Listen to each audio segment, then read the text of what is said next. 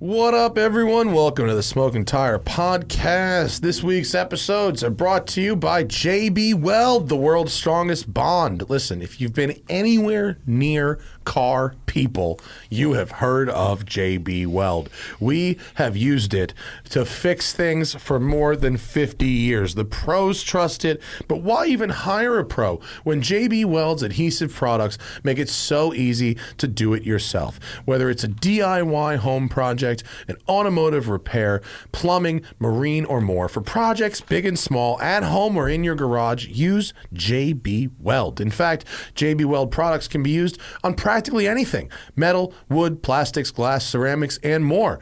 Keep it in your toolbox, your kitchen drawer, and even the back of your truck. Speaking of which, JB Weld just acquired Herculiner, the original DIY truck bed liner. So if you're looking for the world's strongest truck bed liner, Herculiner's got you covered there as well. Sidebar, I said I was going to use the Herculiner to paint a fake rug on my floor, and I did. I painted a fake rug in my lobby with Herculiner bed liner and a combination of that and paint, and it's awesome. It looks cool. Go check it out on my Instagram. Be your strongest self. Use JB Weld, the world's strongest bond. It is available at jbweld.com, Walmart, Amazon, Home Depot, Lowe's, AutoZone, Advance Auto Parts, Napa, O'Reilly's, Michaels, and more. JB Weld epoxy products are proudly made in the USA. Yeah, JB Weld. We love them. HelloFresh is here this week, and HelloFresh is delicious. They have a special deal going on, 14 meals plus free shipping. Hear me out. With HelloFresh, you get fresh, pre-measured ingredients and mouth-watering seasonal recipes delivered right to your door. Skip trips to the grocery store and count on HelloFresh to make home cooking easy, fun, and affordable. And that's why it's America's #1 meal kit. Here's the deal.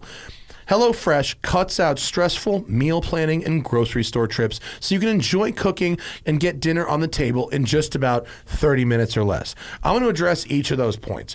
Stressful meal planning. I feel you on that. I get into a rut where I make the same 5 or 6 things that I can autopilot without a recipe, and finding something new to make from scratch is stressful.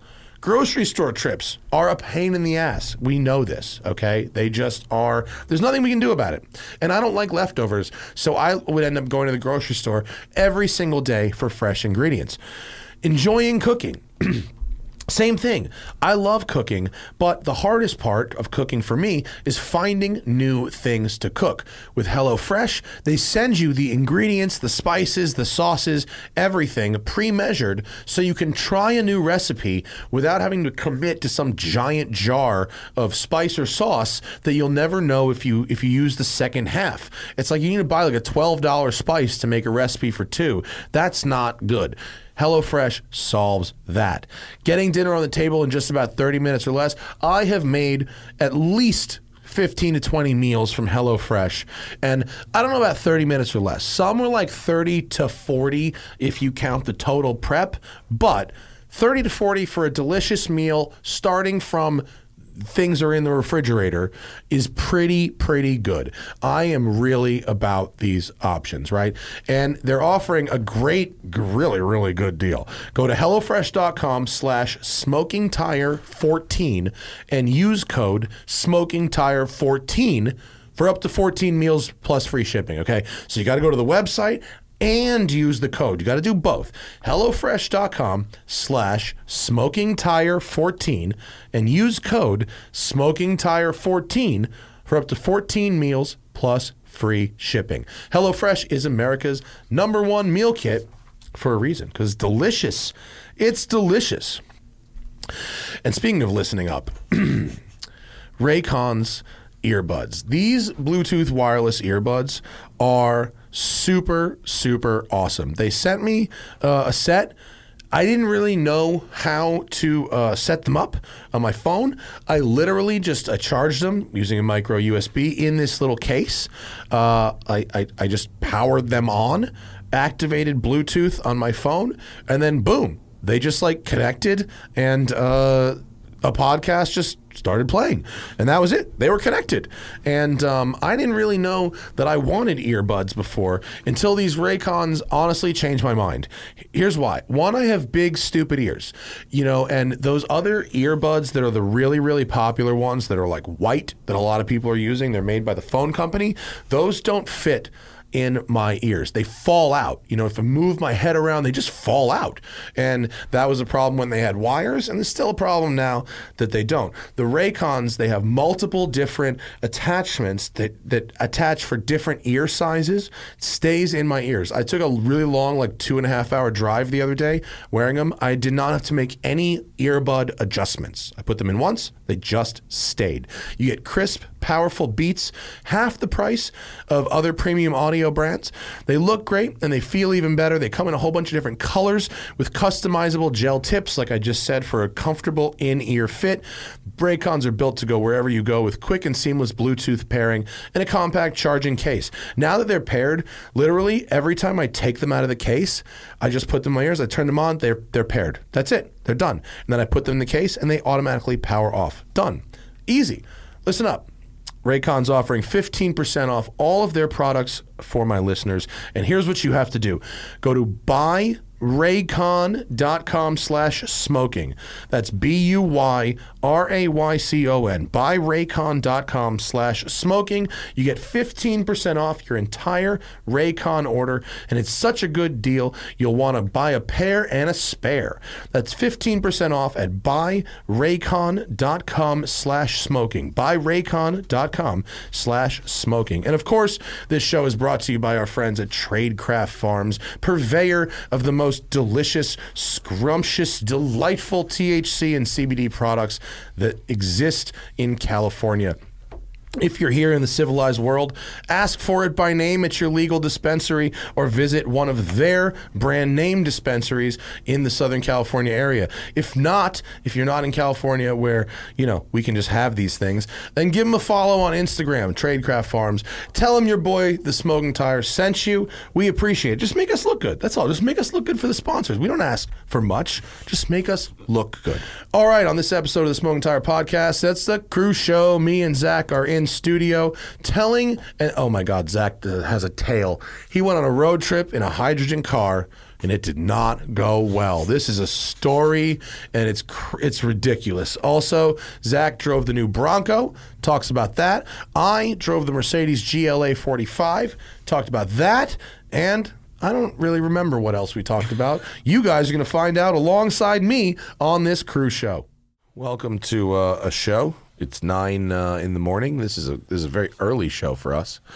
I had to be here at 7 to drive a client to the airport because we offer airport service at WCCS, and no task too small for the owner. Sometimes you got to do what you got to do. Right. So yes, I did drive someone to the airport this morning. Fucking was a shit show down there. Oh boy, it was not. Is it because of the construction? Construction plus, I think, the volume of travelers right now outpaces the volume of airport employees at all levels. You know what I mean? Mm-hmm. They don't have the airport running on all cylinders necessarily. But there's like a million. I mean, literally, probably a million people a month going out of LAX. You know? Oh yeah, I flew American Airlines to go to, where did I just go? Austin, yeah, for the Bronco launch.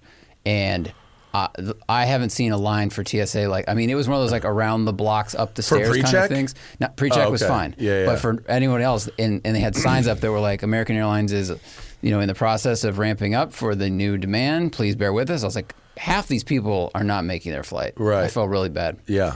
And everyone, you know, people, not to do hacky pandemic material, but like just to touch on it for real quick, people have sort of forgotten how to travel. And so fortunately for Zach and I, we're in the pre-check line where the professionals, yeah, you know, before, like my shit was dialed. In 2019, my travel habits were fucking dialed.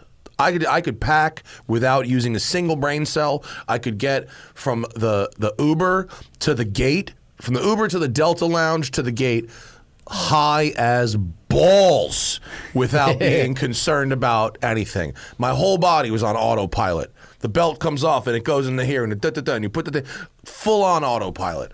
Fucking 30 MGs deep, no problem. Yep.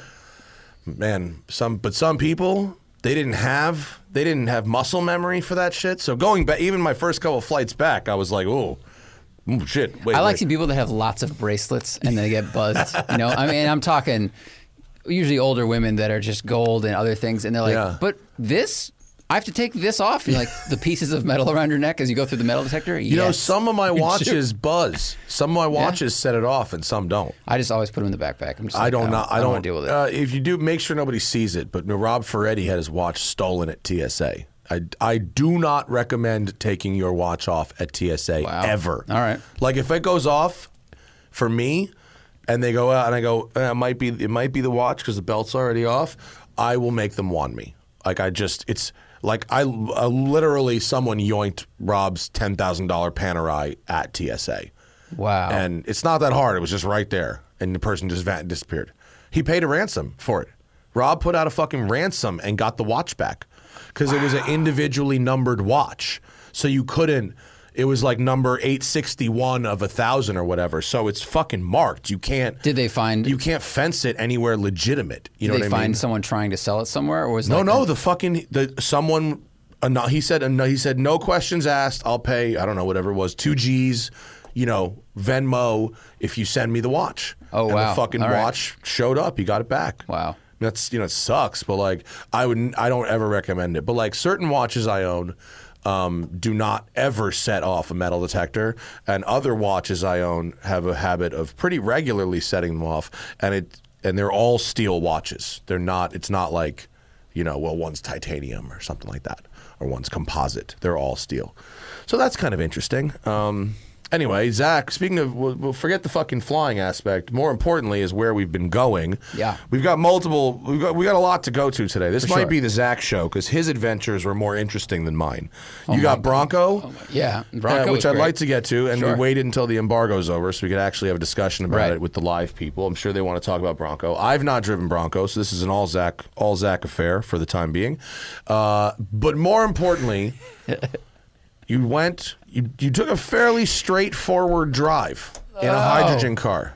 I did. It didn't go fucking well. Fuck! Do you want some of this Tradecraft Farms before this story? Should I go pour you a shot at 9 a.m? I mean, I texted you. I was like, we should do a cruise show as soon as I get home. And then I got home the next day. And I was like, I'm going to drink whiskey immediately and do this. So, all right. So I had the Hyundai Nexo press car, right? And we drove the Toyota Mirai. It's just a little crossover. It's a little egg crossover. We had the Mirai. Big mouth. I was curious about how this was different, if at all, whatever. And I remember, and I've clipped it out. It's going to go in this show now. So that was foreshadowing because when I said where I was going last week, you were like, oh, well, what if you run out? And I was like, it should be fine. And you're like, all right, well, we'll do a show and Zach gets back if he doesn't run out of hydrogen. You said this on the podcast. And then we had to cancel the show we were going to do yesterday because you ran out of hydrogen. We did. Was it yesterday or Monday? Monday. Yes, it was Monday, sorry. Yeah. Whatever the day was, there was going to be a show. Wasn't. Right. I should pull up this hydrogen stations map. I should have done it before. So... You know, and the reason I felt confident in this is, one, the range of the car is like 360. And then two, when I looked at this map, which I'm pulling up now, which is the list of hydrogen stations in California. Oops. There's really not many when you look in the context of a whole state. I mean, there's not many in the state, but I was going from SoCal to NorCal, which is where all of them are concentrated. And for people listening, there is a cluster of poker chips in SoCal. Right. I mean, it's right. It looks like the Los Angeles area is playing the San Francisco area in a game of cards. That's very funny. And these are their chips. And one person has anteed at the Harris Ranch. Yes, that's precisely one chip one lone poker chip right in the middle of the table between two big fucking piles of poker chips. Yeah, and that player knows that it could win a lot of chips for people heading up there. Yeah. Because how, like... And what I did is I was betting on that person's betting. I was staying outside the poker game going, I bet that person's going to win. Oh shit, you were in a derivative market. Exactly. You were in a hydrogen derivative fucking market. I was watching the World Series of Poker, and I was like, my money's on Chris Helmuth. So I filled up in Santa Monica before we left, and I was like, well, I'll stop here. And you were going to Santa Cruz. Going to Santa Cruz to see my folks. Yeah, where your parents live. And what is that drive? It's about 372 miles. Oh, my God. That is a really inconvenient range for something that is that stupid to fill up and goes 360. True. It's just over. And there's no stations in Santa Cruz, which... Santa Cruz, as green and liberal as it is, like there's just not the demand there. Yeah, and so that big cluster up around San Francisco's poker chips, that's not actually, Santa Cruz like sounds like it's near San Francisco, but it's actually like 50, 60 miles south. It would be deeply inconvenient to go north to get fuel. 25 miles from Santa Cruz to the nearest hydrogen station, and boy is that a story as well. So there's a lot of, so I look at this last week, and I'm like, all right, well that's what I'm working with. I should have no problem doing this trip. Yeah. I've done this trip on a single tank of diesel before in a Volkswagen. I've done it in electric cars, whatever. So I fill up with hydrogen in Santa Monica, drive to Harris Ranch, and the pump's not working. And there's one pump, and there's me and one other person there. Can we get a little more detail? For sure. Not working. So, and we're going to get a lot of detail on a lot of these things. Get there and there's a screen that says, like, currently disabled or currently unavailable, something like that. Was this person already there when you got there? Yeah, there was a person already there, and I called tech support because that person left, and then I called tech support, and after like 5 different resets with this person on the phone. They're like, oh, maybe we got to reset a thing. Oh, my God. And it's giving me $1 of hydrogen per try. And this is not a quick... I mean, even at a gas pump, swipe your card, do the thing, cancel. It takes a few minutes, right? And there's a couple of times where the tech says, all right, wait 10 minutes. For your $1 of hydrogen. Wait 10 minutes for something to reset. I'm resetting something. And then at a certain point, he says... Can you walk around the building and tell me if you hear the compressor running? And there are multiple semi-trucks idling near me. Multiple. And I'm like, dude, I guess. Dude, like, how is this life? Okay, keep going. So I am now a hydrogen technician, actually, after this trip. I'm saying. It's like you're talking about hydrogen pumping. And it's like, do you hear it clicking? Yeah. Can you get in there? Do you have a hex wrench, sir? Okay, can you go into the building? Okay, pull off the grate, turn the wing nuts. I was getting there. So, oh my God. So after 6 resets, the guy just goes, we got to send a tech out. Something's wrong. And he couldn't see what was wrong. He saw there was hydrogen in that pump, but that was broken. And so now we had enough range to get to Santa Cruz, but I wasn't sure if we'd have enough to go to Santa Cruz and then in San Jose to fill up or go there first. This is on the way fucking north? On the way north. Okay. So, sorry, I had enough to make it from Santa Monica all the way to Santa Cruz, but I was trying to fill up halfway. Not to the next station. Right. So that was like, well, how much hydrogen is it going to use? It's hot out. Is it going to use less, more? Right. Hypermile. No, I don't want a Monday morning quarterback this. Mm-hmm. That's not true. I absolutely want a Monday morning for quarterback. Sure. Let's go back down to LA's poker chips. If you had headed west out of Los Angeles as opposed to straight up the 5 freeway, what's that? You got a Santa Barbara station. So if you had gone to Santa Barbara, topped off in Santa Barbara, and then headed north from Santa Barbara, would your situation have improved? Yeah, it would have been better. That would have been an improved situation. Santa Barbara is 70 miles from LA, so from there to Santa Cruz, I think was like 280. Oh yeah, okay. So that would have had more of a cushion. Yeah.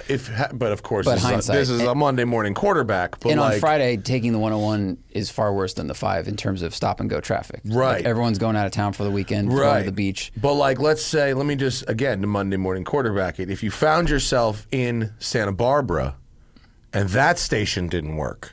Well, you'd have a lot more range left to solve your next problem.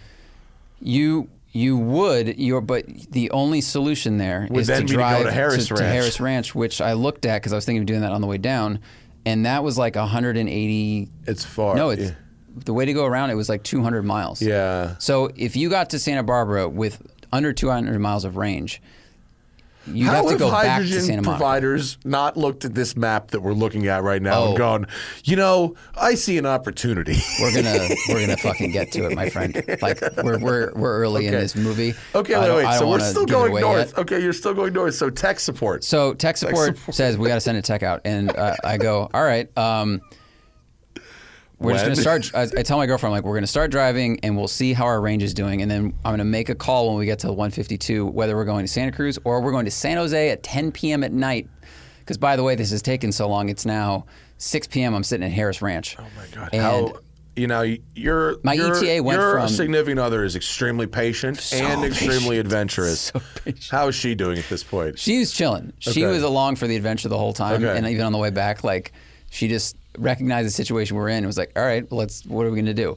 And so we get to this intersection and we have plenty of range. I was like, I do the math. I'm like, we have enough range to get to Santa Cruz and then later to drive to San Jose and do nothing else. We will not drive this car in Santa Cruz for 3 days, period. I mean, that's terrible. I've never had range anxiety until this. Ever. It's amazing. And by the way, there's 12 Tesla superchargers at Harris Ranch. People are hanging out, having a sandwich. Nobody's checking to see if the pump is on.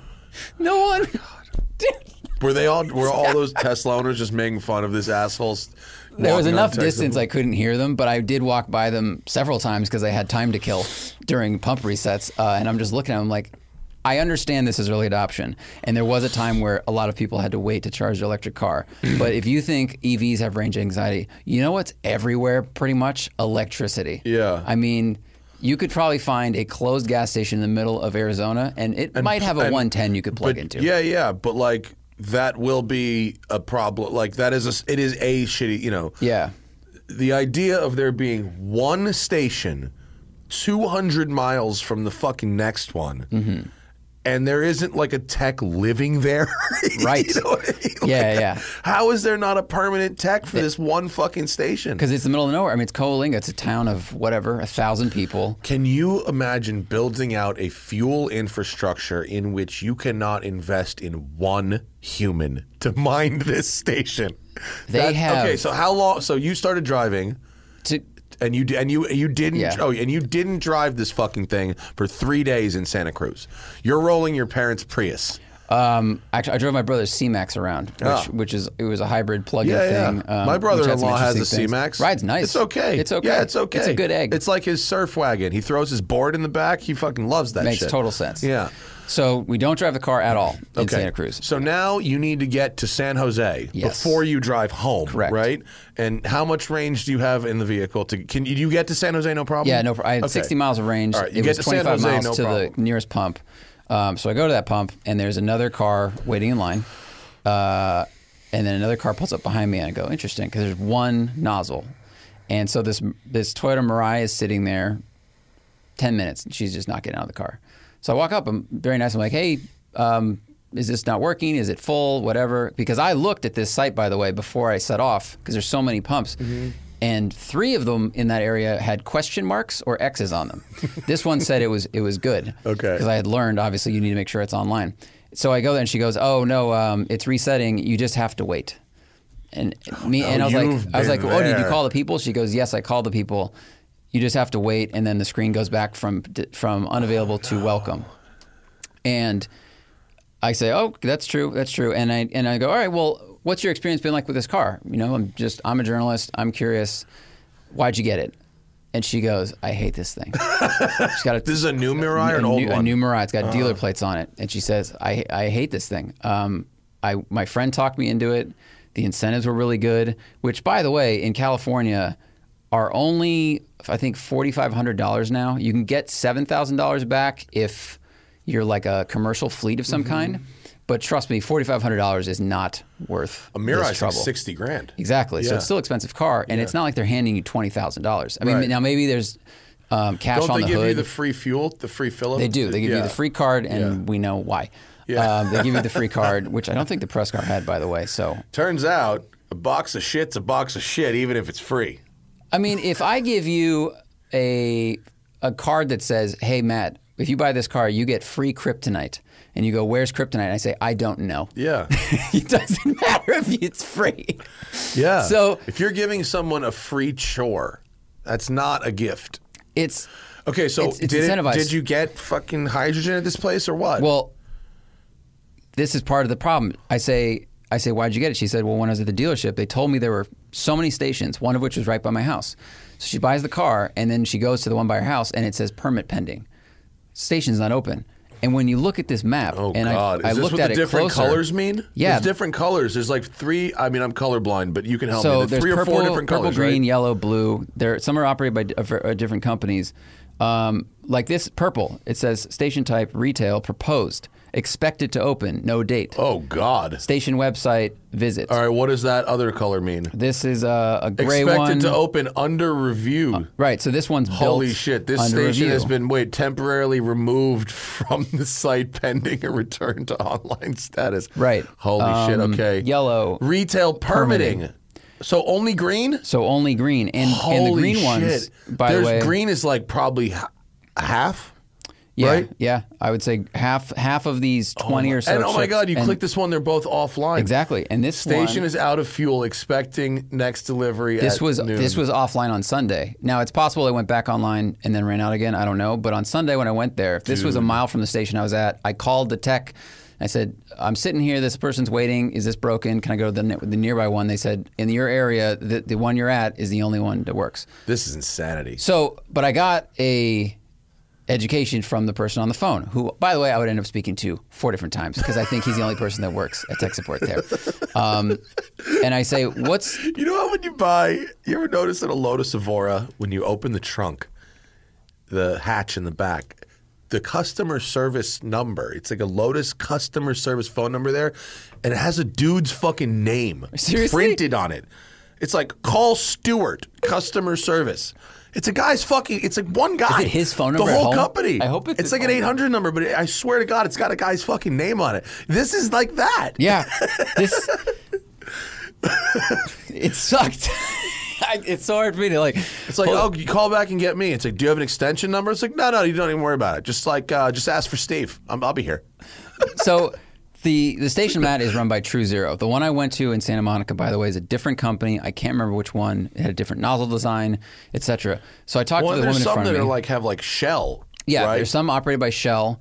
Do you think those True work better? The owners behind me, I asked them what their experience was. They had a Clarity, and this woman. You could feel the anger welling up, and she was like, this company, always broken. She's like, we've gone to Shell, they work fine. We've gone to these other ones, they work fine. But True Zero, she's like, the stations are always offline. Something's always wrong with them. The computers go down, something like that. And True Zero is also the company that operates the one in Harris Ranch. Now, I've learned more about this. It's possible that she was just having issues that she's having because of the hydrogen itself. But her story was, we've only had problems with True Zero, and never in their time where they live have all 4 True Zero stations been operational at the same time when they've looked at their maps. She's like, it's always one, but 3 are down, or this one, but the other 3 are down, something like that. What is it about the transferring of hydrogen from big tanks to small tanks that is so fucking difficult? Okay, so it's really interesting. When I went down to Harris Ranch, later, I had to talk to the guy. Wait, did you end up? Before we get back to Harris Ranch, did you end up filling up at this fucking place or what? Yeah. So after 45 minutes. Holy shit! You could have been on a charger and gone the whole time. Yes. Yeah. So I had to wait for the person in front of me to fill. Then I had to wait for the pump to reset, and then I was able to get enough. And I look at it and I go, okay, I now have 220 miles. It's 160 or whatever it is to Harris Ranch.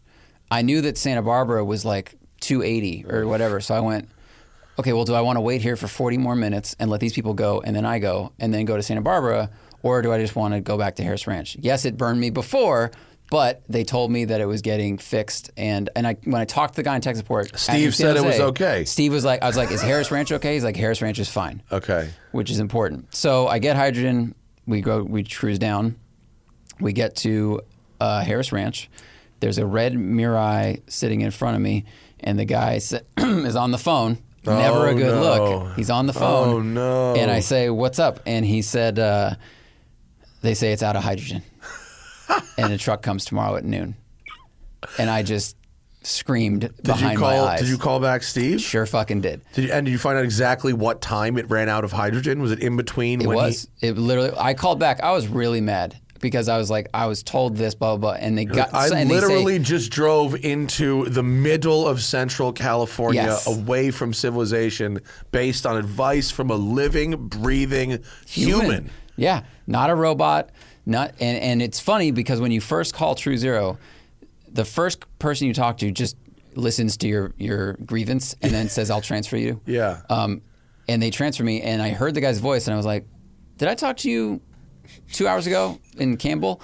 And he went, yeah, I think so. And I was like, all right, man, well, here's what's going on. Like, I'm a little upset, but maybe you have a reason. And he's like, when you left Campbell, the tank in Harris said there was 20% left in the big tank. And he's like, we had 40+ customers come through in those 2 hours, like, I'm really sorry. We can't predict how many people are on the road, but that's what happened. So like he sent me in the right direction based on what he knew.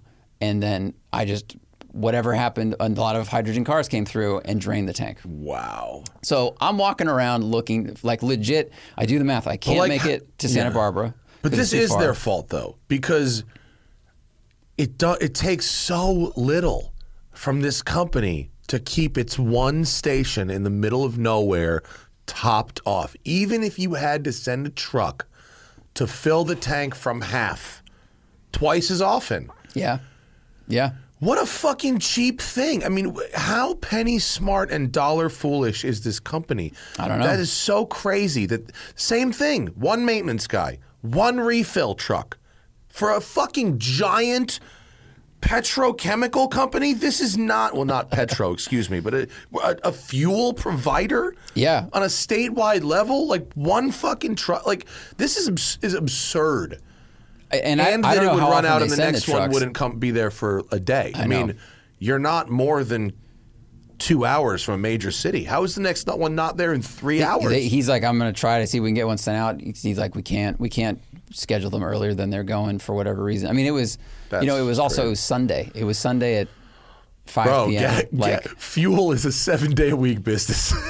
It is, but I'm sure gasoline gets delivered on a certain schedule unless there's something going on. It's probably far more common. It's their fault. Obviously, if stations run out, if you're talking to people who've experienced stations running out, if there's a known problem of stations running out, that is the simplest. Hydrogen is the most abundant element. Your sales pitch, your whole sales pitch is this is the most abundant element in the universe, and you can't put it from a big tank to a small tank at a fucking rate that your customers need it. Like, how bad at business are you? It needs an alert when it hits 40, and it's like, send truck now. Yeah. And then if it can go from 20 to 0 in 2 hours, if that's even within the realm of possibility, that truck needs to be there in 1 hour. Yeah, I think there's a predictive. I bet during COVID they had like nobody, and now it's same as American Airlines thing. It's like all of a sudden people are driving and they're like, "Fuck, we got to ramp this back up again." But I'm literally walking around this parking lot at Shell looking for car transporters. There was a Tesla transporter that had one open spot, and if I had found that driver, I was gonna be like, "Hey, I'll give you $300 to put our car on your hauler." Oh my God! Imagine the photo. The photo would have been insane. Imagine the photo of this thing on the back of a truck full of fucking Teslas. Tesla would have loved it, and Hyundai would have hated it. Yeah. Wow. It would have been amazing. But I couldn't make it to the nearest station was in North LA. Couldn't make it there. I was 40 miles shy for range, so I was either gonna have to drive, come up 40 miles shy, and then get a AAA, or wait till noon the next day. And I was like, I'm not driving and stopping in the middle of the night. And then I was like, we're going to get a hotel and spend. You're at Harris Ranch. Now we're spending $220 because for hotel plus hotel, meat, food, wine, and you're stuck somewhere where, if you've never been to Harris Ranch, it's understandable why this situation would be the way that it is. The smell of feces is so overbearing because it's a giant fucking slaughterhouse. That's what it is. And there's just cow shit and cows being slaughtered everywhere. And so you can't just, like, if you're there for 24 hours, it's like inescapable cow shit. And Harris Ranch owns the largest beef producer, I think, in the area. You'd think they'd be priced like that, but they know they're the only game in town. Yeah. And they're like, oh, you want a basic steak? It's like $40 to $50. Is the hydrogen price like that too? Hydrogen's expensive. Is it more expensive there than other places? I don't know. Like when you drive up PCH to Big Sur, right, and you go through San Simeon, right? There's the one gas station, right, and it's like 120 miles either way, right, or whatever it is. It's far enough either fucking way that if you need gas there, you need gas there. And it's like $8. Because fuck you, that's why. Right, it's like race gas at a racetrack. Yeah. And there's another. What's the other station like that? Death Valley, Furnace Creek. Oh yeah, those play that. You know, because fuck you, because you're in literal a place called Death Valley. And if you need gas, fuck you. And I mean, some of that supply demand, like getting it out to Death Valley, probably costs some money, of it is, and stuff. Other of it is opportunity.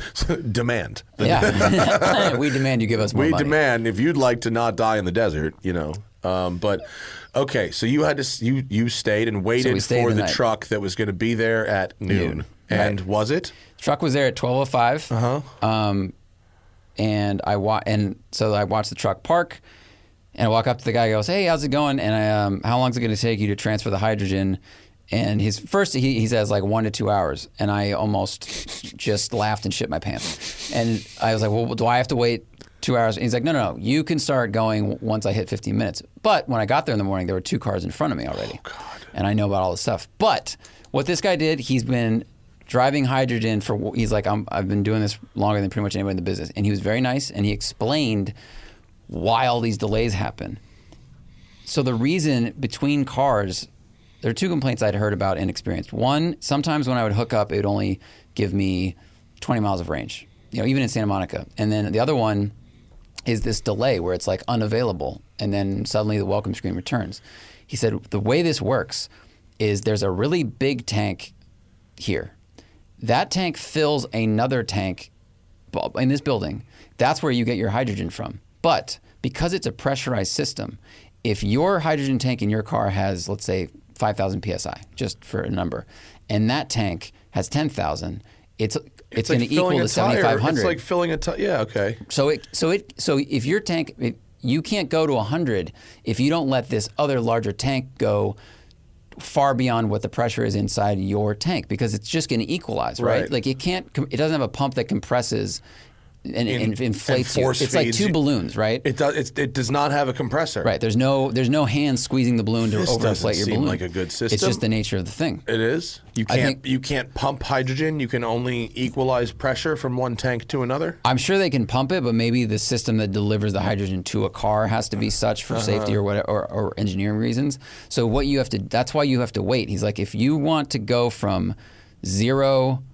Or actually from 50 to full, from half to full, it's more challenging than from 0 to full. You have to wait a longer amount of time so that all this pressure builds up in this filling tank so that it can over-pressure, it can add all the hydrogen to your car's tank. But it doesn't know that until you plug it in? That's the annoying thing. There's no gauge. There's nothing on the screen that says, hey, person who owns a hydrogen car, here's how the system works. So I talked to 4 different people on this trip, none of whom knew how the engineering system works. None of them knew, oh, that's why this is disabled. They just show up and see pump unavailable. And the screen doesn't say disabled? No. It doesn't say, hey, waiting for pressure to equalize, wait 15 minutes. It just says unavailable. And then 10 minutes later, it magically says welcome. There are so many UI fails in this system. Right. I mean, there's just an unbelievable amount of failure to inform your customer how the very basics of this system.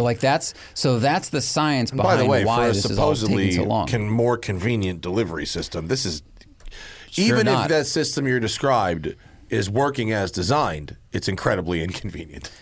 Yeah, I mean, it's not like a gas. It's described as it's just like a gas pump. It's definitely not. If you show up fucking force-fed and no one's been there for an hour, then it's like a gas pump. You plug it in, it fills really quickly, it does it automatically, it turns off, and you unplug. But the busier it is, the worse it works. Is a fucking horrible way to fill up a car. Yeah. At peak hours, it's going to work worse. That's shit. And what I was told some other amazing things. This guy, so sometimes the pump handle, depending on the exterior temperature, can get really, really cold because there's all this compressed gas going through it. Like it gets frosty. And I said, I mentioned that, and he goes, oh yeah, if that happens, sometimes it can stick the collar, like it will be hard to come off. So he's like, you can wait 2 minutes, the ice melts, and it comes off. He said, dealerships in the beginning were telling people to carry water with them to pour on it to melt. He's like, don't do that because it'll make a giant ice cube, which is hilarious. And by the way, what a thing that like, when you buy a car, does the dealership say, hey, just when you fill up, keep a couple of things with you. Keep some antifreeze and also a bucket underneath to catch it. Do you have your filling bucket? Sometimes you got to pee on it. Yeah, and the guy goes, don't bring water. What you should have is a towel. And my brain's like, no, you shouldn't. No, you shouldn't have to bring a towel to fill this up. I don't need to bring things from home. Oh, my God. The towel should be mounted to this. This makes even driving a non-Tesla EV on a road trip seem simple and convenient. Yes. Which they've built. If you bought a Tesla like 8 years ago, it was probably a pain, but now it's easy. No, you know? Yeah, Tesla's network is fucking great. But even a non-Tesla, even Mach-E road trip for sure. Comparison to this is like a walk in the park. Absolutely. I mean, absolutely. That's fucking so crazy. So I sat there, I have a time lapse, like this is all going to go in the video. An hour and a half after that truck showed up, we were finally underway, right? Because we had to watch all these people. You obviously I was getting the updates the day before about okay, well we're sitting here and gonna eat steak and fucking whatever until this truck shows up at noon tomorrow, and then the next time I heard from you was at 1:57 p.m. that you were finally on the way, and I was like, well, that doesn't sound like 12, does it? That sounds like 2. That's when you're in the middle of nowhere at a fucking motel, that 2 hours is a long 2 hours. I was just shooting time lapse, and I watched this guy, this very nice hydrogen like gas delivery guy, do the same gestures. I was like across the parking lot, and to each driver he was doing the same. Oh, he's got a spiel. Yeah, he's like a teacher, which this needs. It shouldn't, but it needs him. And I'm watching him do these hands and these things, and from a distance. And then when I went up and talked to him, when I felt he started doing the hands, like, oh, he just told this to everybody else too. And and then we finally got home. What a nightmare! And there's a sticker. So Jason Fenske, Engineering Explained, did a video about hydrogen recently, and kind of debunked this idea that it's cleaner right now than gasoline. Yes, the emissions are only are water, which is good, and it is the most abundant element in the universe. But until we start making hydrogen through like electrolysis using sustainable energy, right now most of it's made from natural gas. And he read a report that said the process of extracting and creating hydrogen in current methods, like the way it's mostly done right now, emits far more greenhouse gases than creating gasoline and then driving a car that gets 25 miles per gallon. Oh, and they have a sticker on the pump that says warns you of that. No, it's really amazing. It's got 4 fuel sources. It says hydrogen, EV, gasoline, and future hydrogen, and it shows. Yeah, your face just dropped, and that's right. Hydrogen on the pump. The hydrogen on the pump. There's a sticker that says hydrogen, gasoline. Yep. EV. And future hydrogen. Yes. Okay. And so it says like, here's your miles per gallon. Here's basically what it's trying to show is here's the amount of greenhouse gas used to make this and the source of it. So the hydrogen right now, it was like 63% made from natural gas, blah, blah, blah, blah, blah. Gasoline right now, greenhouse gas is about 63%. Right. EV, it said most of the electricity source, it like varies a lot. Is it coal? State by state, right? State by state. Future hydrogen, it was like 0%. So it's like, hey, one day, if we make hydrogen using solar power, then yes, it will be. And you know what? If that was the reality we lived in, sure, that would be cool. But it's not right now. That's not how things work. It's not. And I feel so bad for some of the people that like. Some of the people love their car. They're like, it's reliable. Well, they like it. We've had a couple people come on the show, like people who work in the automotive industry, and talk about how they like their hydrogen car. Now, maybe they just run around town and they live near the Torrance Shell station, right? And it always works, and there's always hydrogen there, and it's not a problem, and that's nice for them. But like, this story is like so far off the deep end for what would in a gas car be like a like not think anything of anything. Totally. In a Tesla, not really think about it at all. You know what I mean? Multiple opportunities to charge fast all over the place. Right. In a regular EV, certainly there's enough opportunities where you could, you don't have to drive to fucking Santa. You could charge somewhere in the city of Santa Cruz. Yeah, there's charges there. And not to mention the car would be plugged in at your destination the entire time you're there anyway. You've got a portable charger. And so when it's just sitting, it's trickling. Yeah, we charged my brother's C-Max overnight. He just ran an extension cable. Like, you know, I don't know. I think maybe that the hydrogen people haven't realized they lost yet. I think maybe they lost. Either they lost or we're still so early. Like, I do appreciate the idea of you can show up and get this fuel in 4 minutes if all the pumps are working fine and da-da-da-da. Like, hydrogen can move faster than electricity. Even after that, it's an expensive fill-up. Yeah. It's not like... You know, a fill up in my Mach-E is like, it's like at my house it's like $4. Yeah. You know, yes, it's $30 if I go to a 150 kilowatt charger and go, you know, blast it up. Sure, yes, it is. It's a little cheaper than gas, but it still costs money. But it's super cheap to keep that thing charged at my house.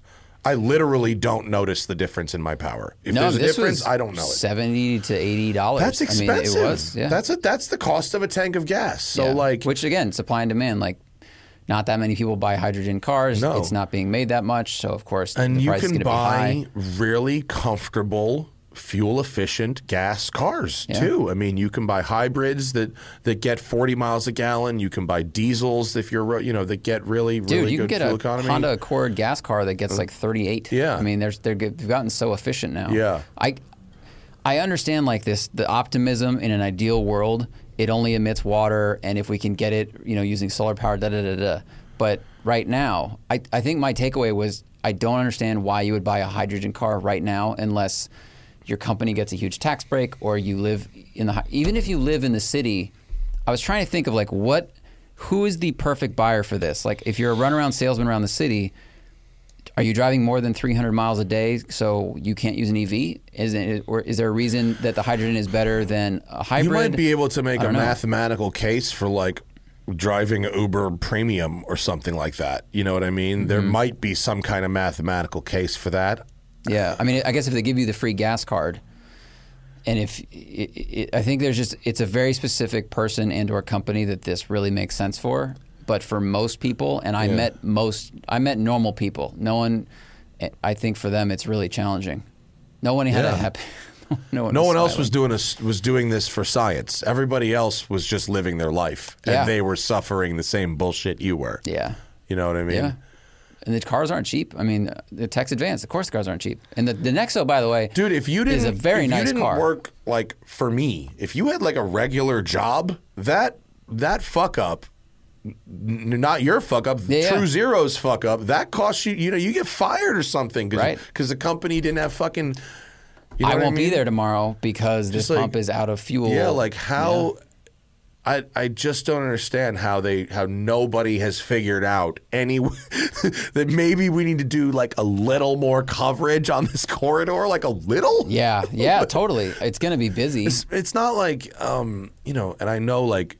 EV chargers can go down and whatnot, like that happens. But like you said, power is pretty ubiquitous in this country. We're pretty consistent. You plug something in, it's going to turn on. Right. It's not, the fact that these things are like, great, okay, now we know why it's annoying to fill multiple cars in a row at a hydrogen station. Mm-hmm. Why can't you fill the fucking hydrogen, the big tank faster? Like why is it running out entirely? Like That's just crazy. Right. Why does it take 10 minutes to go from big tank to medium tank before it goes to your tank? Because that's a really long time. Yeah. I mean, and why is the big tank running out? There's this many levels of fucking flow, and you're still running out. Stop. How about stop running out? I was so sad and angry when I got there and it was out. I was really pissed. That's and then I talked to the guy and I felt better, but fuck, I was mad for a little while because I thought I had just been lied to.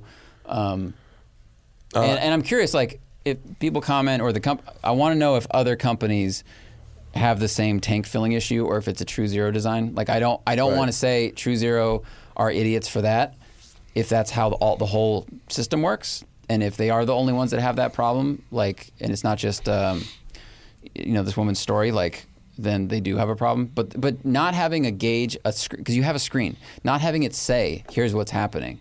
Because people are just waiting and they don't know why. Yeah. So they're just getting mad going, why is this always broken? When they don't know it's a physics problem. Tell them why it's doing this. I think that would be better than having people just be mad. Yeah. You know? And plus, how much of Steve's time gets wasted on the phone? A lot. I talked to him 3 times. Yeah. I know his voice. I was like, oh yeah, you're from NorCal. Yeah. We should ask. Man, we should ask. It was like Rowan or something. I wish we got that fucking truck driver's like business card. That would have been a guy to get on the show. I know where to find him. Yeah. Let's go sit out at Cole. He was cool, dude. Let's sit there Tuesdays at noon. Cole. Big square truck called Air something. He was very helpful. PMM, our representation, has an Airstream podcast studio. They keep being like, you want to use Airstream for something? I think it's just sitting around. Should we go out there, just sit out there and wait for this guy? We should do road shows. And if you listening think we should do that, we can comment on the show. The reason we didn't do road shows was really because of pandemic. Right. We have the opportunity to do road shows if we wanted. Yeah. I'm trying to get them to do something with... of Austin Formula One, you know. We could tow it to Grid Life in a month. If we wanted to, we could. It would not be hard. It's just sitting there. It's just there. Yeah, we can get it. So that stuff, a condensed version of that will be in the review for the Nexo, which is a very comfortable car. Did you actually did you make a video of this? I did a lot of like Instagram video stuff, okay. Which I'll just drop in the middle and kind of document and like time lapse of how long it took to fill all that shit. What a fucking nightmare. But you know, comfy egg, nice looking interior, just don't be an early adopter on this. Just really don't. Unless, I don't know, if it financially benefits you, great. But really make sure you know what you're getting into. Yeah. Yeah. Okay. That's fucking horrible. And so Sarah the whole time is like laughing. I'm laughing. We're making silly content. Like, what are you going to do? You got to make the best of it. And we get home and she just looks at me and she goes, never again. Yeah. Never again. Because it's not like, you know, I've been inconvenienced by stuff for, like, you know, you drive an old car on a road trip or something and you got to make certain concessions. It's hot. There's no air conditioning, you know, what have you. But, like, to just be stranded at the fucking Harris Ranch, I mean, every leg of that journey sucked. Like, you had 3 attempts to put hydrogen in that thing. And the Santa Monica one was fine. Yeah. But that was the first one. And after that, every one of them had a problem that took at least... an hour. 30 minutes to an hour and a half to solve. Nope. Yeah. Nope. I'm gonna have a nope. Hard nope on that. I'm gonna get a bicycle. Yeah, that's fucking crazy. Should we talk about the GLA Mercedes or should we talk about and then come back to Bronco? Yeah. Let's talk GLA Mercedes. GLA 45 Mercedes. It's an interesting thing, right? Because it starts at $55,000. The one I drove was $68,000, fully loaded. There's a couple options you could definitely skip, like the little canards, the dive planes. Those we don't need those, and the two-tone interior you could probably skip. Couple options you definitely want to have: AMG Dynamic Pack gives you all the drive modes, gives you adaptive dampers, and gives you 6-piston brakes instead of 4-piston brakes. How much is that package? $3,500 or $4,000. Oh, you want it. You want it. You definitely want it. Wow. So, you know, the one you want is like in the low 60s. That's really where you want it. Good things, you know, hand-built AMG engine, 2-liter, 382 horsepower, 191 horsepower per liter. That's Ferrari, McLaren numbers of specific output. Yeah. Between 3 and 7,000 RPM, this thing rips. It is really good fun. And because it's the GLA and not the CLA, you've got a couple extra inches of suspension travel. And with the adaptive shocks, you can make it pretty soft. You know, you got good tires. They were Yokos. They were pretty decent, but 21 inches. Yeah. So, I mean, they call it a compact crossover. It's really like if you had made the wheel arches to fit 18s and made it a little lower and put less travel on it, it would be a hatchback, right? But because it's on 21s and has a little more ride quality, it's a compact crossover. But fundamentally, that's where we're at, right? It looks like it's got some ride height to it. It does, a little bit. Okay. It's got some, but not adjustable or anything. Yeah. But like it's got clearance. And so, you know, it's The things I didn't like about the first GLA were that it felt really cheap on the inside, and the gearbox, the dual clutch gearbox, was like super mushy. In an automatic mode, it could never decide what gear to be in, and then the gear changes were just mushy. Whereas PDK, which is, you know, Porsche's gearbox, is the benchmark here. Its smoothness is achieved by crispness. You know, the shifts are very precise. Crisp. They're precise. Right. It's not smooth because it's mushy. You know what I mean? Yes. These feel like there's a mini gear between the gears. Is that kind of like a bridge? Well, the last one, the new one with the 8-speed dual clutch, is the best. You know, other than the AMG GT, that's the best dual clutch I felt from Mercedes. It's like really good, crisp, okay, great, not mushy at all. Very responsive, very smooth. Launches over and over without no special modes. Just as long as it's in, you know, max whatever. Just doom, doom, you know, and just go. Very good gearbox tuning, really good all-wheel drive system tuning, pretty good brakes. You know, it's 3,600 pounds. The brakes are adequate, and the steering is pretty direct. It's not. It's nice to drive, actually. And the faster you go, the harder you drive it, the more fun it gets. It's not super fun to drive around the city. A car that had like a V6 or a V8 that was a little more relaxed would be better to cruise around the city. This is a little off boost. It has nada. And then it goes zing, you know what I mean? Right. So if you keep it in boost, it's great. It's super fun. You're mobbing really, really fast. I made a lot of people pull out of my way. But out of boost, it's meh, and if you leave it in comfort mode, it gets very lazy, and it hunts gears and skips gears. So I set the individual mode to like sport powertrain comfort suspension kind of thing, and it did a better job there. But it's still like, it's not super fun in town. It's only okay in town. It's fun when you're mobbing. It's like a little rally car. It's like Focus RS kind of fun. Like, that's not the funnest around town car. It's like stiff. That, okay. Yeah. But it's a lot more comfortable than the Focus RS. I'd hope so. The seats are not the best that Mercedes has ever done. Mercedes seats, like the GLC 63 has way better seats than this GLA 45 does. This is like it's got a nicely trimmed leather on the economy car seats. They're not the best.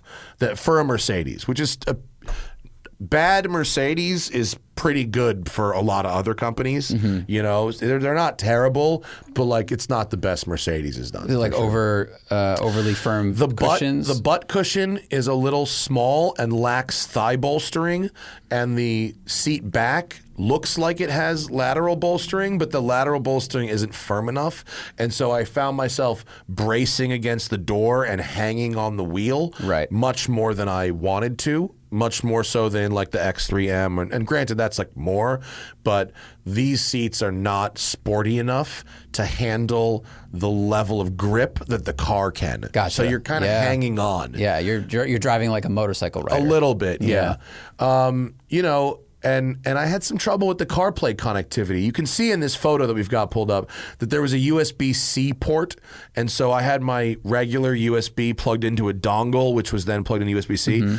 But like, if I moved the phone at all, it would like disconnect from CarPlay. It was a little frustrating. I don't know if it was other hardware, but I've used that other hardware in other vehicles and didn't have the same problem. Gotcha. You know, the best things about it are the powertrain. And the fact that it's got a lot of like headroom and leg room and a big, you know, hatchback trunk. If you had an STI or an Evo or a Focus RS or a Golf R and you wanted to go half a step up but still keep that fizzy rally car feeling, this is what that would be. Golf R is a lot less money actually than this. The Golf R is a lot less money, but this is significantly faster out of the box than a Golf R. I mean, this engine is like, there's nothing wrong. Like, I like a Golf R, don't get me wrong. It's a really nice car for the money, and I recommend them to people a lot. This does feel like a step up from that in terms of, you know, crispness. The engine feels hotter and fizzier. you know, and it feels like it feels like there's more going on there. You know, the Golf R 2-liter is good, but not particularly exciting until you start doing shit to it. This is a pretty exciting engine out of the box. It does a couple little pops and bangs, but not too many. It has a nice throttle or spark cut sound when you shift up. The doom doom. It has a. It's not farty. That's cool. Like the Golf. It's more cracky, like almost like a McLaren, which I prefer. Yeah. And you know, it does feel like an AMG product. I mean, we ask ourselves often, what if Porsche built a real hatchback? What if, you know, BMW built a real hatchback? What if AMG built a real hatchback? You know, this is what if AMG, you know, we don't get the A45 in America. Sorry. Yeah. And the CLA sucks. You know, a slopey roof product in a small sedan like that is you just have a useless backseat. I like the GLA the best, and there is a GLA 45S in Europe, which has even more power. Whoa. We don't get it. So the basic, you know, I would get it. I would get the AMG Dynamic package, and I could pretty much leave the rest of it alone. You know, I liked it. Did you sit in the back seat? Did you try to sit in the back seat? I did. The back seat is not particularly roomy if you were behind me. Oh yeah, that makes sense. You're tall. But I've set the seat for like a more regular person, and you could fit 2 5-10 people, you know, that's pretty all right. That's pretty good. It's all right. It's not tiny, and I think it makes good use of the space. It has good storage, and you know, it has things are pretty well laid out. You know, it has that touchpad thing, which is awful, but it also has a touch screen, so it gives you kind of redundant options for doing stuff. If they can make redundancy like. The Nexo had so many hard buttons, and it was a touchscreen, and it had a scroll knob. It was like, however you want to control things, just buy the car. Yeah, like so that's great. I think overall I enjoyed it. I don't think I would buy it, but I do think that if you like the idea of rally cars and you are lamenting your relative lack of choices and lack of premium choices, this is about the most premium that a rally car gets. Yeah, and. Webb has had his for years. We got a friend who has a first gen and really, really likes his and has had no problems with it. Wow, it's got some. That's a 35. Never mind. I was like, that has some legit ground clearance. Yeah, there's a 30. They also have a 35. The difference in the 35 and the 45 is more than you'd think. The engine is actually turned the other way around. The 35 has the turbo in front of the engine and the intake in the back. The 45 has it the other way around. Oh, interesting. To get more cooling into the intake in front and keep the turbo spooled up in the hot part behind it. Okay. So it's a completely different powertrain with the 35 to the 45. It really feels like an AMG product. It doesn't just feel like they tarted one up. Now in some ways, you know, it still feels little entry level, you know what I mean, some of the materials, but I enjoyed it. And now Zach went to Austin to drive the Bronco. After this we will get to your questions. So I went to drive the Bronco for Hagerty. Season 2 of Rated kicked off with the Bronco launch, and then we take a 2-week break, and then the next episode airs. I'm in all of the episodes this year. With my co-host is Daiyo Shihara, except this event because he was racing up Pikes Peak again because he's a psychopath. You know, a bunch of our friends, by the way, did pretty well at Pikes Peak. I mean, got Batim coming on next week. I think. Batim's team won like multiple podiums. Yeah, Tanner won his class. Yeah, sweet. You know, Randy won his class. Cam Ingram got P2 in that class with Tanner, I think. Yeah. Did Jeff Zwart race, or did he only coach this year? I think he coached Cam and other people, but he was involved in like the GT4 Club Sport. And who the fuck am I forgetting? I'm forgetting someone else. Did Rob Holland run again? I don't know if that was who I'm thinking of, but well, Popst and Unplugged Performance. They did. Yeah, they set a record in the plaid. They did well, and what? Who the fuck else am I thinking about? I'm literally blank. I don't know. Not Lee. No, but he got third place at his race in Watkins. I'll think of it at the absolute wrong time. But a lot of our friends did very well at Pikes Peak. The conditions, I guess, they closed the top section because of weather. Yeah, it was short course. Yeah, right? It was short course. Everyone's running short course. But Tim's going to come on and talk all about it. Cool. I want to see what he learned from last year. So watch Rated on Hagerty. The Bronco, they're going to sell a billion of these things. I mean, like, credit where it's due. They did a really good job analyzing the market and what the people in that market like, like Jeep people, off-road people, outdoor people. So this is so customizable. So are Jeeps, right? I mean, but they did it in, they found holes. Like the doors thing was a big story. You know, you can take the doors off and store them in the car. It's because they're pillarless doors. So the windows go down in the door. You store it, whereas with a Jeep, it's a full-frame door. It's a full-frame door. It's also harder to take off in the Jeep. This is two bolts and then a clever little plug that has a cover that flaps shut that's supposed to be waterproof, but the one I saw didn't seal very well. But with Jeep, it's like a different wire and three different bolts, and it's just a little bit more complicated. So they simplified that. It's got these cool tow straps on top where you can, like, if you have a canoe on the roof, you can tie it to those things instead of the bumper, so it doesn't fuck your paint up. Yeah, that's good. And top mount tow hooks is good. Yeah, it's cool, and they're sight lines for the fenders, which is nice that too. For where your tires are. The big thing is that on the road, it's much better than the last Wrangler I drove. And I know that the last Wrangler I drove, which is the current Wrangler, is atrocious on the road. I mean, really, truly a miserable and I'm talking about, I drove that $60,000-something Gladiator. Right. And it was atrocious. And they've gotten a lot better. That's brand new. I mean, I drove like an 08 Wrangler as a valet, and I was like, how come the steering wheel's not connected to the wheels? Oh, dude, my girlfriend in high school had, she drove a Chrysler LeBaron, which is its own level of shitbox, but her family had one of those knockaround cars because us rich white folks from Westchester, the family had a knockaround car. So that happened a lot, right? Yeah. Or the sitter would drive it, or the maid, or whatever. It was just an extra car. And it was a 1998 Wrangler Sport 4-cylinder manual. Dangerous at any speed. Yeah. I mean, literally, at low speed, you're going to die from the fucking brakes. At high speed, you're going to die from the sway. The wobble. You know what I mean? I was reading David Tracy's article, like, the Wranglers are known for speed wobbles and this weird death wobble thing. And that's, their steering system is different than, it's not a rack and pinion. It's this crazy, knuckle to thing to thing.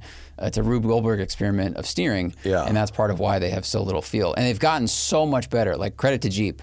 The new ones are way better than the 1.5 years ago, and way better than the 1.5 before that.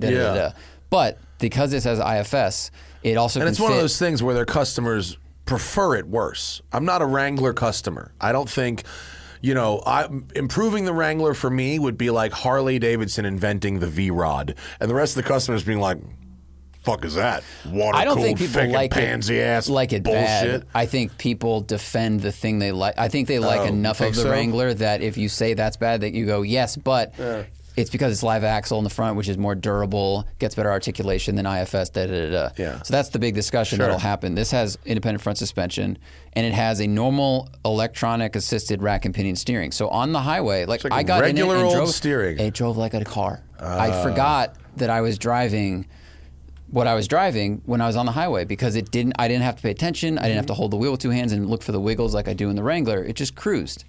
What it does do poorly, though, is if you hit the brakes in a turn at like 60, it dives and then turns into the turn, noticeably. Yeah. I was like, whoa, remember that was what that Hummer did? Remember in the video, the mil-spec Hummer, when I stood on the brakes? Yeah, you jump on the brake. Funky shit? It does that. Yeah. So I don't think I can program that out with production cars, but that was the only unsettling thing it did in terms of on-road manners. But it's... You drove the 4 and the 6? I only drove the 6-cylinder. I drove 3 different 6-cylinders. It's a 2.7? 2.7. Does it feel fast? Yeah, it's quick. I mean, it sits back a lot. It's got 10 gears, right? 10 speed? Yeah, 10-speed automatic. So it's got 400 pounds, 425 pound-feet of torque. It does. It kind of... In the lower gears, it feels like it's not sure what gear wants to be in, and it's not the smoothest shifting thing. Once you're moving, it's fine. And actually, the transmission coupled with the four-wheel drive system, when we were doing the rock crawling portion with my host Texas Dave, it felt like a naturally aspirated motor, almost electric. Like, there's no turbo lag. There's no, like, this has to spool up to get us moving. And, I mean, from 0 miles per hour to 10, whatever, with the gearing and the programming they did, it's very impressive. Because I was expecting this as a turbo engine. You're not going to have the response you do from an NA, et cetera. And, like, with the combination, I think, of, like, hill hold, the brakes, all the other stuff working together, yeah. The thing just crawls. I've taken really a bunch of turbocharged engines up the trail, and I've had, for the most part, no real issues. I mean, the G-Wagon... G550 was turbo. True. The Land Rover Defender was a turbo. Granted, it had a 48-volt hybrid supplement, but which I think stuff like that. Yeah. Or I think the way technology is working now, it's all so good, yeah. And they programmed it so well that every engine that's built for an off-roader feels like a really good NA V8, mm-hmm. which is really helpful for crawling. And dude, the thing is, it crawled up everything. I'm not an expert off-roader. Dave is far more capable. I mean. It went up all the things. Of course it did. That's the way they design these kind of launches. It was a press launch. Yeah. But I think they're going to sell a fuck ton because it looks cool. It's got a lot of clever stuff in the interior.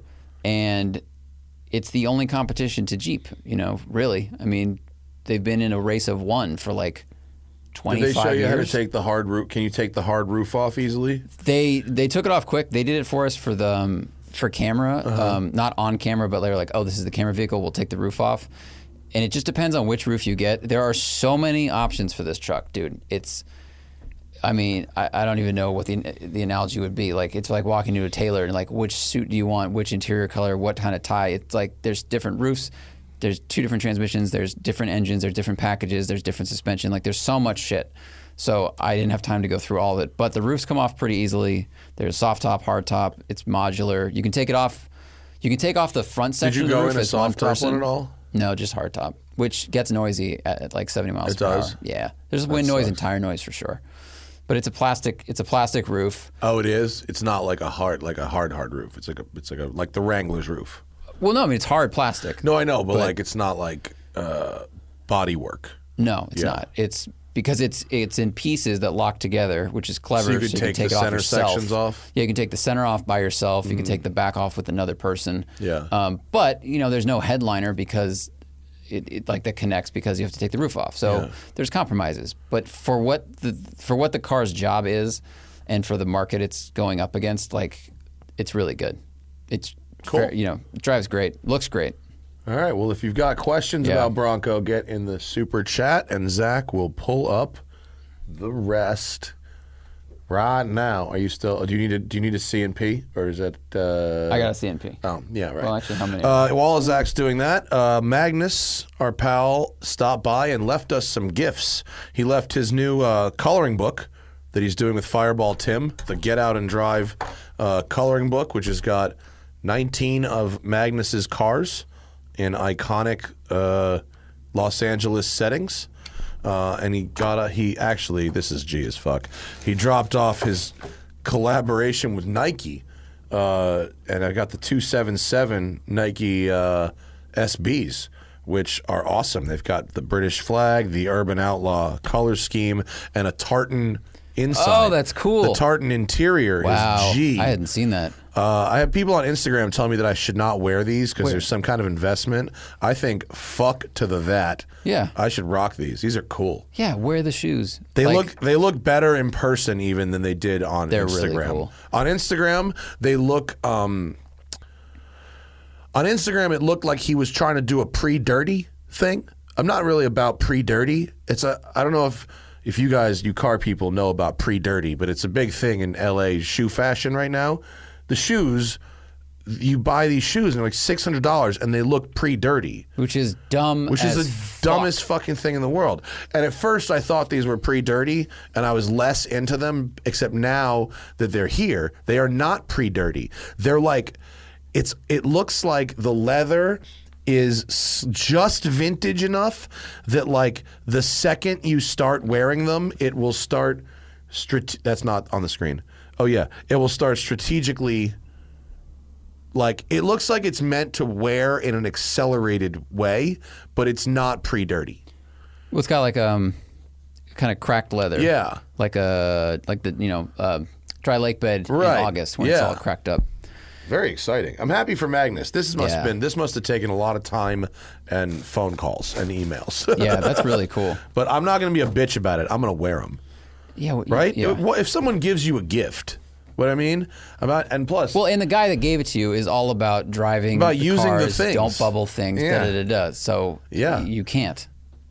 They look good. You got to wear them. While we're doing questions, I'm going to try one. Put them on. I'm going to try one and see if they're comfy. Because I got these big, fat bread loaf feet. What do you got, Zach? All right. Our first question is Matthew Polk. With three different sets of laces, dude. They did not, depending on which color you want, fucking cheap out on the laces. Nice. Oh man, I like the red ones. Oh, is this like these are going to be the ones that are worth money? You're going to be like laces never untied together. Like, I mean, it comes with these two. For some people, I don't know. Like, you don't need to invest in a pair of shoes you were given to by a man who likes to drive the fuck out of his cars. Good point. You have watches. Oh no, they have. Oh, all right. I hate when they do upside down lacing on these though. That's okay. You know how to lace a shoe really quick because of the Reebok days. I do. Are those laced correctly? They're laced they're inside out laced, which is from top down. Yeah, top down. It's like a kind of a higher fashion way to do it. I like to lace them like traditional, but that's okay. I'm just gonna try mine. Okay, what do you got? Matthew Polk says he notices we've been drinking some different whiskeys. Have either of us tried Japanese whiskey like Hibiki, Taketsuru, Yamazaki, or other countries like India or Australia? If so, what do we think? Yamazaki. We drank a bunch of years ago when it was amazing and cheap. I think Thad turned us onto it. Yeah. And then I remember one year we went to get a shot and it was $26 and I went, wait, what happened? All of a sudden. It won Whiskey of the Year and all of a sudden it was hundreds and hundreds of dollars a bottle. So that was unfortunate. I don't think Hibiki is as interesting or as delicious as Yamazaki at all, personally. Oh, what do you think? Fuck yeah, dude. Pretty fucking dope, right? Dude, they're sweet. These are cool. Yeah. Magnus. That's really cool. Hooking up the kicks. These look dope, and they fit. They do actually fit, even with my fat feet. Sick. Now I have special occasion sneakers. Tartan interior is cool. I've been waiting for a special occasion sneaker to come back. I haven't had a special occasion sneaker in a while. Yeah, I have those, what was that sponsor we had? Benetton or something? Oh, yeah, Beckett Simmons. Beckett Simmons, which I love, and they sent you a pair that were too small, and you gave me and they fit perfect. And I have their dress shoes, and they are dope. Dude, I don't have a fancy sneaker. Matthew, I have tried, a bunch of those. I like the Japanese stuff very much. I haven't fucked with Indian whiskey. We may have to go hunting for some of that. Yeah. Or Australia, but I do love me a quality Japanese whiskey, and we have a bottle of Hibiki and a bottle of Yamazaki in the lounge right now. Yes. Tim says, just wanted to say hi. Hi, Tim. Jay Owens says, why are manufacturers not making range-extending EVs an option? It seems like a good stopgap for problems of long trips and for EV trucks that tow. Well, manufacturers do make range-extended EVs. They call them plug-in hybrids. Right. That's pretty much what they are. The problem actually has to do with regulation. If the vehicle's gas range, meaning the fuel economy times the gallons in the tank, I'm not going to describe this right, but basically the BMW in making the i3's range extender had to artificially reduce the gas range by shrinking the size of the fuel tank in order to get a certain credit that they were needed when they were building that car. That's why it only has like a 5-gallon tank, right? Yeah. So the bottom line is, I think the regulations and the tax credits and all that are incentivizing pure EVs or plug-in hybrids and not EVs that also have range extenders. Not to mention, a gas powertrain is heavy, requires a fuel tank, requires a cooling system, requires all this other stuff. And so if you've got heavy batteries and electric motors, and now we're putting a powertrain on top of that, you're really getting into heavy, heavy vehicles, and you're starting to run out of space to put things, So I think you've either got the plug-in hybrid, which has 40 miles of range to cover your day-to-day needs, and then a proper gas powertrain for you, either performance or highway driving, or a 200 to 300 mile EV that really covers almost all your needs, as long as you've got the right charging solutions. I think that's probably why. And we got a bunch more that didn't actually populate in the viewer activity tab, so that's why I'm copying and pasting. Oh, okay. Javier, wow, thanks for your donation. Thank you, Javier. That is very generous. Just read this. Okay, let's say Nathan bought an Audi S4 B7 Avant with a 6-speed. Sell or keep? Has rare Oettinger body kit. Audi S4 B7 has an engine that is a ticking time bomb. Those plastic timing chain guides. Our friend Bozy, the Bozy bot, says that he will never work on a B7 S4 engine. The RS4 doesn't have this problem. So, and nobody cares about the Oettinger body kit. There's like 6 people on VW Vortex that care about that. Nobody else gives a shit. I would say sell while it's still working, because it soon will not be. And I say that as someone who owned and loved a B6 S4. It was nice while it was working, but that engine is not long for this world. All right, we're good down. Holy shit, we got a lot. Okay, Sean says, now that commuting is back, I realize my ND Miata isn't great. No fucking shit. What's your ideal commuter for 15K? Something electric, like a Volt or used Lexus? Yeah, I mean, a Volt is fabulous. Volt's amazing. Yeah. If your commute is less than Volt has 45 miles of EV. Yep. So, even if your commute is 45 miles each way, it still gets about 40 miles to the gallon on the gas range extender. So, you can really reduce your gas bill. And I love the Volt. It drives much more like an EV than it does like a Prius. Yes, rides great. They're good. So I do recommend a second gen Volt. If you get one of them, you might be able to get a fucking, what's the Cadillac? ELR? Can you get an ELR? I've seen them around. Get an ELR too. If you could get one of those for under 15, that'd be kind of awesome. Car. Yeah. That's the coolest looking car you can find for $15,000 probably. That's a good point. It's up there, right? Yeah. Luis Correa says, what's your go-to gear for riding motorcycles, and what gear should you never cheap out on? Gear for riding motorcycles. Yeah, never. None of it. Don't cheap out on any of it. I am not necessarily a model of perfection when it comes to motorcycles. I have to balance. My riding is typically done around the city for day-to-day errands and appointments, and so I can't just put on a full bodysuit or leathers or crazy boots that I can't walk in. So I have a shoei. How do you pronounce shoei? Shoei. Shoei, and a nice helmet. I get a new helmet every 2 years. It's nothing super, super crazy, but it's one that's well rated and full face. And I have a Scorpion jacket. I have 2 versions of the same jacket, the summer jacket and the winter jacket. One is meshy and one is solid, but they're the identical jacket. You might not even notice I switch between the two in my videos because they look exactly the same. And I then have some Dionyse boots that look kind of like sneakers, like fancy sneakers or fancy shoes kind of, and they're proper motorcycle boots. And then I have Alpine Stars gloves. I have some summer gloves and some winter gloves, and then I just wear jeans. I don't wear special pants, and maybe I should. I don't. You can also get Kevlar reinforced jeans. They have stuff. I know they're a lot warmer. They're hotter. They make me really hot, and it's just. The wrist guy. I should probably buy them for days where I go up in the canyons, I guess. You should, because regular jeans will slide off or burn through feet. I know. If you fall down. No, I know. But I'm not perfect, but that's what I ride in. Yeah. Quinn says, there's a lot of fast SUVs today, but do we remember the BMW X5 Le Mans? It was when they put a 700 horsepower V12 with a manual gearbox into a first-gen X5. I do remember it. There's some fun videos of, I believe, a Hans Stuck driving it around the Nürburgring, and it did predate all these super SUVs. It was cool. That's very cool. It was very cool. And they did it, I think... I think it used a version of McLaren F1 engine. Yeah, the McLaren F1 engine. Yeah, it was pretty crazy. This carbon intake. Yeah, pretty wild stuff. The prototype is still kicking around somewhere. Yeah. Cool. Who wrote that? Aaron Robinson. Aaron Robinson wrote it, January 2001, Car and Driver. Yeah, very cool stuff.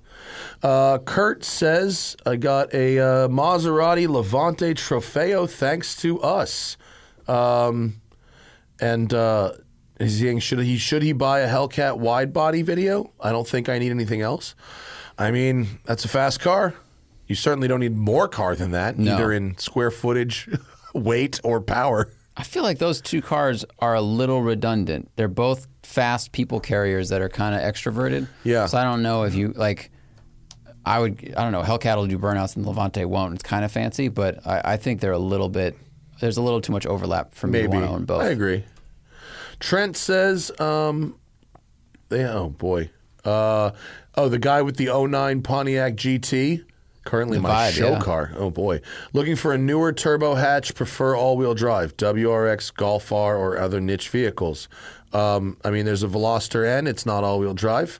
But, I mean, there isn't anything new under the sun here. Newer turbo hatches. You've got the GTI. You've got the WRX isn't a hatch. You've got the Mazda 3. Well, it depends on touring. Yeah. If he's going newer but used still, then, like, the WRX hatch is an option. Sure. The egg, okay. But... yeah, all the stuff we've said before. I like the Golf R so much. It's just, it'll feel so nice compared to the Vibe GT. That's true. I mean, I'd probably get a Golf R. There aren't any other niche vehicles. There just aren't. Yeah. Unfortunately. Ray says, if paint to sample was available to our current cars, what would we choose for each? I'd like to have my Ferrari 328 in British Racing Green. I was going to say that for M3. Yeah, I mean, British Racing Green is awesome. The Countach is perfect and does not need to be changed at all. And I wouldn't change. I mean, I wouldn't probably ask for Cassis Red. My original plan for the Safari was to paint it Dalmatian blue, and that's my favorite Porsche color still. But now that we know how well it turned out, I certainly wouldn't change the color of the Safari. But if I was doing a new Porsche project, if I was going to give $1 million to Gunther, I would ask for Dalmatian blue, which is a fun color. Yeah, it is. Yeah. Miles says, I just graduated with my master's degree, and I want to celebrate my student debt balance with a good road trip book, fiction or otherwise. A road trip book. PG O'Rourke, Drive Like Crazy. Yeah. That book's so entertaining. That's a good one. Cannonball by Brock Yates is a classic. Yeah. There's, Travels with Charlie? Isn't that Jack Kerouac? That's a Jack, or it is, right? Travels with something. Isn't that Jack Kerouac? Yeah. Steinbeck. Steinbeck. Sorry. Those are good ones. Those are good. Yeah, I would start there, and then what was the other one? The Mary Roach stuff is just super fun. Like Mary Roach writes books about, like, the things you don't think about topics that are, like, she writes a book about war called Grunt, and it doesn't talk about weapons or murdering anybody or war strategy or battles. It talks about how to keep a soldier from getting diarrhea. It talks about how to keep, you know what I mean, how to keep a soldier from overheating. And, like, interesting. Yeah, all these different ones. Like, I just finished Packing for Mars, which is about all the things you never thought about sending a human to space. Like, shit we take for granted right now, like the fact that our digestive system works in space. Like, there was a time where they did not know if you could consume food in space. Yeah. You know what I mean? And it was like how they figured out the very basics of things that we no longer think about keeping a human alive in space. And so she wrote that one. Go back to the list. There's other ones. Grunt is the one about soldiers. Gulp is the one about how your digestive system works. I read Stiff, which is the one about corpses and dying. That one was really crazy. The one about cadavers. And I forget what Bonk is about. Bonk was in, like, what happens in labs? The study of sexual physiology. It's the one about boning. It's the one about the physiology of sex.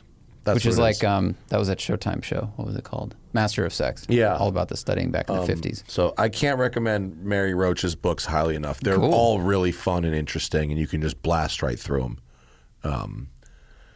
So Zach says, Bronco question is the 2 points that you didn't drive the stick, so you don't actually know. I didn't. I would say go read David Tracy's review on Jalopnik. The TLDR of that is the small engine actually gets worse mileage on the highway than in the city. It gets like 17 highway, 18 city because it's so weak. Yeah, and that's automatically bad, which is bad. A bad sign. You know, so it really, if it's a city runabout and a trail car, sure you can get the 2.3. He liked the manual. Everyone I know who drove the manual liked it. But if you're going to be driving on the highway a lot, you know, and if you can afford the larger engine, I would get the larger engine. Because I don't think it's that. I think it's like $1,800 more. I don't know. Correct me if I'm wrong. But if you can afford the larger engine, it will make everything easier. Mm-hmm. I mean, can you imagine towing with the four cylinder or something if you wanted to bring like a boat or dirt bike? I remember that four cylinder Wrangler so well that I would never buy a vehicle like that without having the biggest available engine. I want to see. Oh, I was trying to look up what the engine option cost was, but that's buried. That's buried. Thanks, Diz. Wanted to compliment my Tradecraft Farms vape clouds. Thank you very much. Ethan F.E.S. says, Scouting for Zen says, based on your experience, how much do modern tires change the behavior and scariness of classic sports cars and supercars? A ton. A ton. The idea that a 930 turbo Porsche is somehow a Widowmaker with 235 horsepower when you've got Pilot Sport 4S tires is absurd. Most of those cars, my old cars, I never drove a 328 on a really original tires, but like I have some brand new Contis on there now that fucking have a lot of grip. Zach, remember that 308 up in the canyons, driven by that dude Bo, and we were in like the M6, and this dude is like caning this thing. Holy shit! Yeah, Carrera GTs, all these cars with modern tires are very, very easy to drive. Yeah, I mean it changes everything a lot. Yeah, because the tires break away slower now. Yeah. They have higher grip in general. Material science has changed a lot. I think.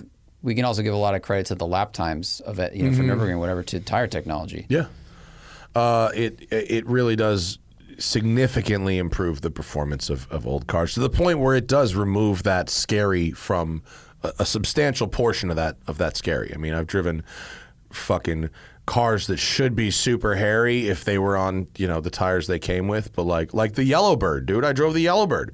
The Yellowbird.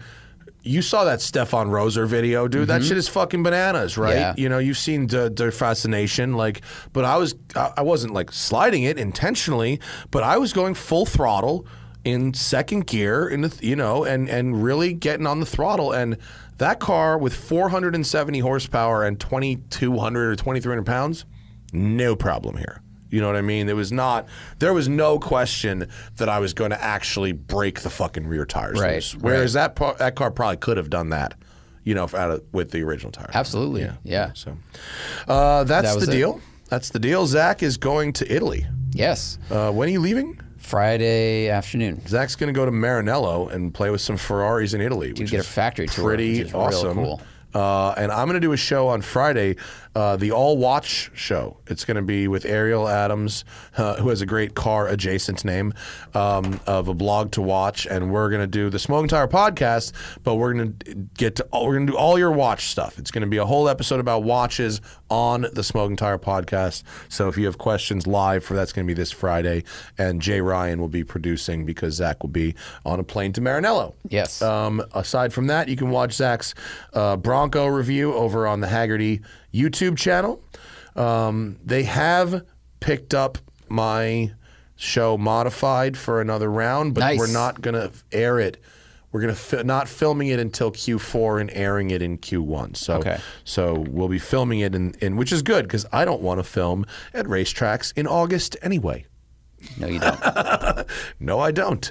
I want to film at racetracks in October and November. That's nice. Yeah. So anyway, that's our show. Did I miss anything on my list that I really wanted to cover today? I don't think so. No.